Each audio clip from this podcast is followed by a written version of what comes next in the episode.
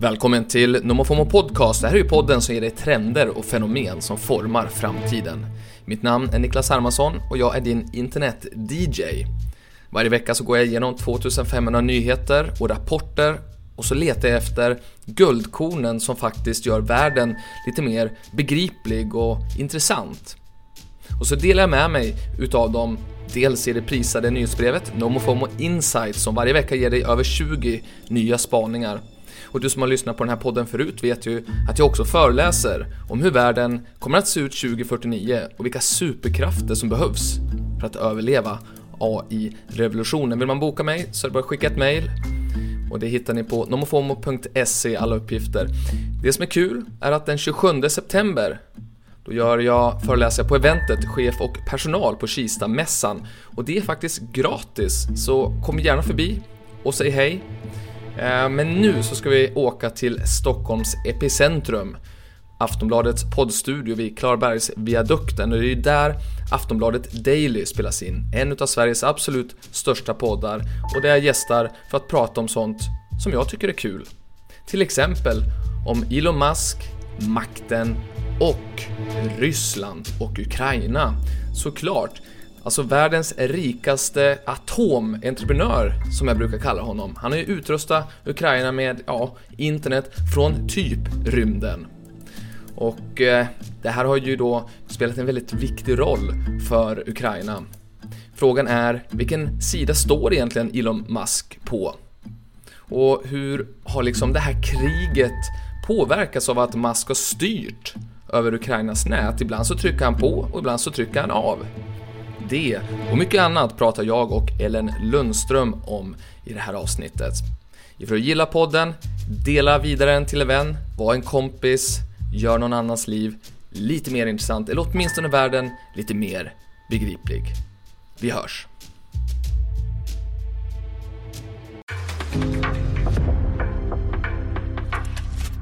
En podcast från Aftonbladet. Världens rikaste entreprenör har hållit Ukraina utrustat med internet. Men frågan är vems sida som Elon Musk egentligen står på.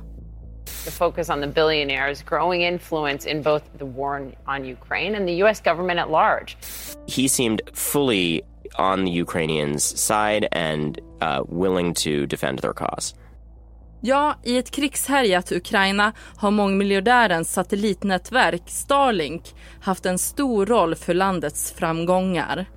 Bland annat så har det hjälpt militären att kunna ta emot underrättelser och samordna drönarattacker trots att hans internet redan fanns där precis efter att den ryska invasionen hade påbörjats i slutet av februari 2022 så uppges han ha begränsat Ukrainas tillgång till nätet flera gånger vilket sen har påverkat landets framfart på slagfältet. Och Elon Musk har också anklagats för att vara Putin-vänlig han ska bland annat ha haft ett direktsamtal med den ryske presidenten enligt en tidigare tjänsteman vid Pentagon, skriver The New Yorker.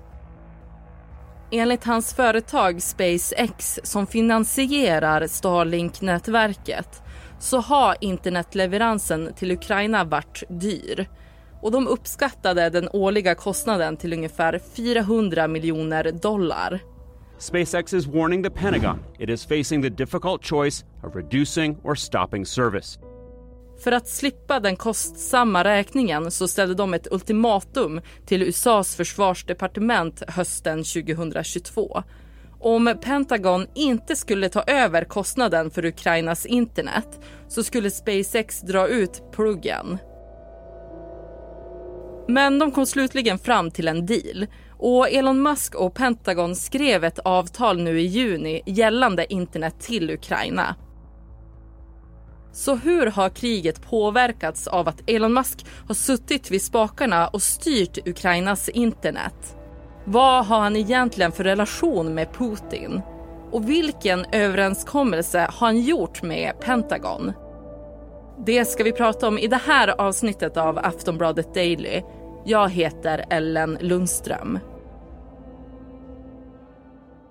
Och jag har med mig Niklas Hermansson som är chefredaktör på NoMoFomo och AI-krönikör här på Aftonbladet. Niklas, hur mycket makt har Elon Musk haft i det pågående kriget i Ukraina? Men mycket större makt än vad många tror.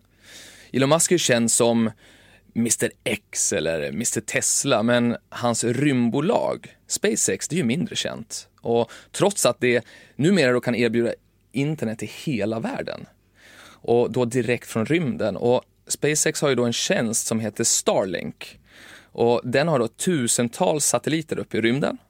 Och med dem då så kan Elon Musk, ja då kan han hjälpa Ukraina, militären men också befolkningen och det har han gjort då under kriget. Har han fått eh, ta del av någon information som har varit känslig? Alltså utifrån det vi vet så kan han fått tillgång till data. Dels då kring Ukrainas militära operationer. Var är deras trupper? Vad gör de just nu? Och vart är de på väg? Men även också vad har de kommunicerat med varandra? Vilken information finns det? Sen kan han också få ett insyn i Ukrainas sociala och ekonomiska situation, alltså hur mår Ukraina just nu? Och ifall den informationen kommer i fel händer, det kan ju vara väldigt farligt. Vad finns det för problem med att ukrainarna har fått använda sig av eh, Musks internet?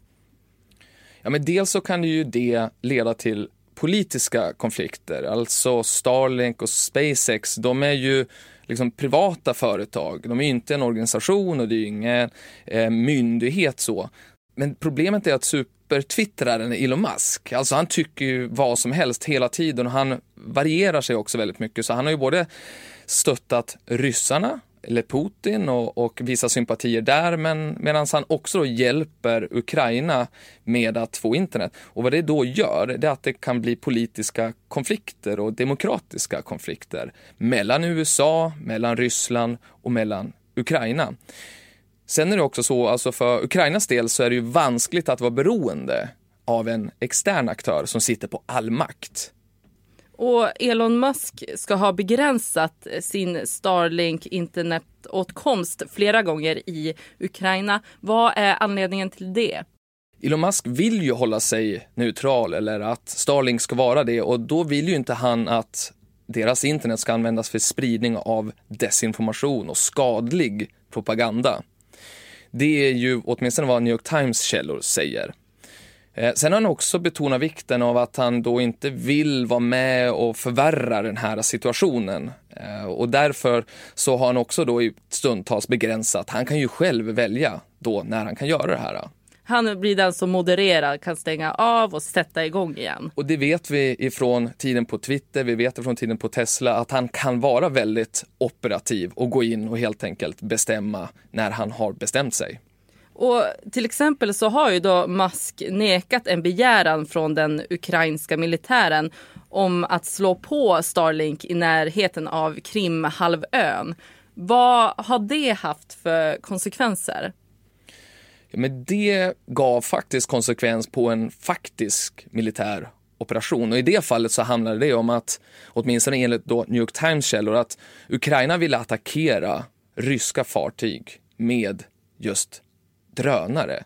Drönare utrustade med sprängmedel. Och där då satte Musk ner sin fot och sa att nej men det vill ju inte jag stötta. Och då stoppade han det. Sen så sa han då att ja, det där kan vi ändå inte göra därför att de här fartygen var för långt bort. Drönarna klarade inte. Ifall det var en efterhandskonstruktion eller inte, det vet vi ju inte. Men det var åtminstone konsekvensen och vad det då kan leda till det blir att det blir friktion mellan Ukraina och USA. Varför det? Därför att plötsligt så väljer då Musk, som i sin tur då eh, har anslutit ett, ett, avtal med USA. Ifall han väljer att nej, här kommer vi inte att hjälpa till, medan i andra fall, här kommer vi hjälpa till. Då är det ju som USA som egentligen bestämmer hur Ukraina ska kriga. Och det är själva konflikten i det här. Och nu har vi pratat mycket om militären och så. Men hur viktigt är Elon Musks internet för människorna i Ukraina? Men det är ju livsviktigt och det är ju ännu lättare för oss att sätta oss in i som privatpersoner. Eh, alltså att kunna kommunicera med nära och kära när bomberna smäller, det är ju så viktigt för annars så tappar man ju tron på livet. Vi vet inte längre vilka lever och vilka lever inte. Det är ju en sak, men sen handlar det också om att nå ut till omvärlden, att få information vad som faktiskt händer och sen kunna berätta. Eh, så att man inte lever i ett skuggsamhälle där allting bara är på låtsas, det är ingen annan som ser det här. Men det handlar också om att man vill hjälpa läkare att komma fram i tid. Var kan läkare hjälpa till? Var kan sådana här akuta hjälpa, insatser hjälpa till? Eh, och sen så handlar det också om att vi vill ju bli underhållna som människor. Det är ett krig som pågår. Det har pågått väldigt länge. Det kommer att pågå förmodligen länge till. Eh, man måste också få bli underhållen. Så där finns det också saker som just internet kan göra och det blir livsfarligt när det inte finns. Det är svårt att sätta sig in när man är här i Sverige och ta sådana saker för givet. Ja men verkligen, för somliga vill ju fortsätta leva sina liv, gå till jobbet, fortsätta sina utbildningar. Det är jättesvårt utan internet. Man vill kunna tanka sina bilar, man vill kunna köpa saker och när det, man inte längre kan det, ja då faller ju hela ekonomin också för Ukraina. Samhället kollapsar. Så vad har Elon Musk haft för kontakt med Rysslands president? Det ska vi alldeles strax prata mer om. På Unibet älskar vi fakta, statistik och sannolikhet. Och den expertisen vill vi självklart dela med oss av. Oavsett vilken sport, liga eller lag ditt hjärta slår för hittar du guidande information och tusentals spelmöjligheter på all världens sport hos oss. Välkommen till Unibet, av spelare, för spelare. För dig över 18 år, stödlinjen.se. Hej! Funderar du på att byta bil? Vad sägs om en begagnad Mercedes med två års nybilsgaranti? Med Mercedes-Benz Certified får du en bil som är testad och godkänd av våra auktoriserade experter. Dessutom får du en rad förmåner som normalt bara hör till nya bilar. Bland annat möjligheten att teckna serviceavtal eller försäkring till fast pris. Så kolla in Mercedes-Benz Certified. Det är så nära du kan komma och köpa en ny Mercedes, men till ett begagnat pris.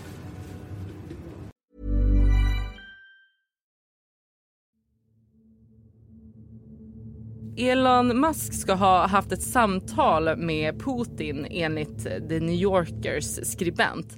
Stämmer det? Ja, åtminstone enligt deras källor så är det så. Och det är ganska spännande. De berättar ganska ingående om det här samtalet som varade 30 minuter. Det börjar med att Elon Musk vädjar via Twitter, eller numera X, om att ja, han vill prata med Putin. Putin ringer upp, säker linje såklart, men de kommer inte riktigt överens. Musk vill ju då övertyga Putin om att Starlink är ett ja, men det är fredligt projekt. Han vill ju bara rädda människor och ge dem internet, alltså var de än bor på hela jordklotet. Han hade liksom inga politiska ja, tankar kring det här. Och så ville han ju också då uppmana Putin till att sluta att förstöra just det här Starlink och försöka ja, cyberattackera det. Det ville han ju att han skulle sluta med. Men också då eh, att han skulle respektera Uk Ukrainas suveränitet och integritet. Och då blir ju Putin arg och menar att eh, ja, Musk har ju inte rent mjöl i påsen. Han är ju här för att hjälpa Ukraina och de lägger på, de är ovänner och konflikten förvärras. När vi pratar om det här nu så tycker jag att det är ganska intressant vilken position som Elon Musk själv sätter sig i. Verkligen, han har ju ett behov att vara egentligen ja, ha huvudrollen på internet varenda dag har man kallat det för the main character. Och det är ju det som man hela tiden strävar efter. Det är ju också ett sätt att få hans innovationer att synas och visas och de är ju otroliga. Han ska ju ha all heder och cred och mycket pengar för att han faktiskt driver världen och mänskligheten framåt samtidigt som han är en mobbare i sociala medier och fattar irrationella beslut och inte går att lita på. Det är en väldigt svår situation vi sitter i här. Och gällande Ryssland och Ukraina, vems sida står han egentligen på? Det är nästan omöjligt att veta, för man vet inte var man har Elon Musk. Elon Musk, när han sa att han ville köpa Twitter, numera X, så satt alla och chansade ett år hur det skulle gå. Det var egentligen ingen som lyckades pricka in när han skulle göra vad. Och detsamma gäller nu. Alltså, han stöttar båda parter. Dels så stöttar han Ukraina genom att ge dem Starlink gratis. Och sen så var det det här telefonsamtalet med Putin, alltså där han ber honom att ja, sluta kriga helt enkelt. Men sen så har han ju då också ansett stödja Ryssland Eh, dels för att han har visat sympati för Putin och uppmanat då till de här fredsförhandlingarna. Men sen har han ju också begränsat Ukrainas möjlighet att använda internet för att de inte då ska kunna attackera Ryssland. Medan alltså han själv säger att Nej, men jag är neutral, jag är i mitten. Men hans handlingar talar för båda sidorna. Och han har ju velat att USAs försvarsdepartement ska stå för eh, Starlinks internet i Ukraina. Varför det? Ja, det är ju långt ifrån gratis att göra det han gör, alltså åka upp med raketerna, släppa ut satelliter. Det finns tusentals där. Han har majoriteten av dem och fler är på väg upp medan vi pratar. Eh, så han behöver pengar, andra får pengar för att göra sådana här insatser för att rädda demokratin. För det är det det här handlar om från västvärlden, alltså rädda Ukraina, demokratin mot diktaturen Ryssland. Eh, och det är det som Musk anser sig göra och därför borde få pengar, precis som andra, Boeing och andra företag har fått väldigt mycket då utav. Så därför så vill han ha ersättning från Pentagon. Och de kom ju fram till en överenskommelse nu i juni. Vad var det som de kom fram till? De kommer egentligen fram till tre saker. Dels då att Starlink säger att ja, vi kommer att fortsätta att förse Ukraina med det här internetet då. Eh, och även för militära ändamål. Det andra är att ja, de kommer att fortsätta att skydda Starlink, alltså det eh, internet som finns i Ukraina, mot de ryska cyberattackerna. Det tredje och kanske viktigaste, det är att det amerikanska försvarsdepartementet, ja, de ska köpa då satellitinternetterminaler. Det är de som står nere på backen och liksom ser ut som jättestora routrar så att det sprids då internet i Ukraina. Eh, och då kommer de att kontrollera de här och på så sätt så har plötsligt USA lite makt åtminstone och inte Musk all makt. För nu kan de faktiskt säkerställa att Ukraina kan använda internet när de faktiskt behöver det som mest. Så hur mycket makt kommer eh, Elon Musk ha nu över när internet kan sättas på och stängas av? Man säger fortfarande att USA sitter i knät på Elon Musk.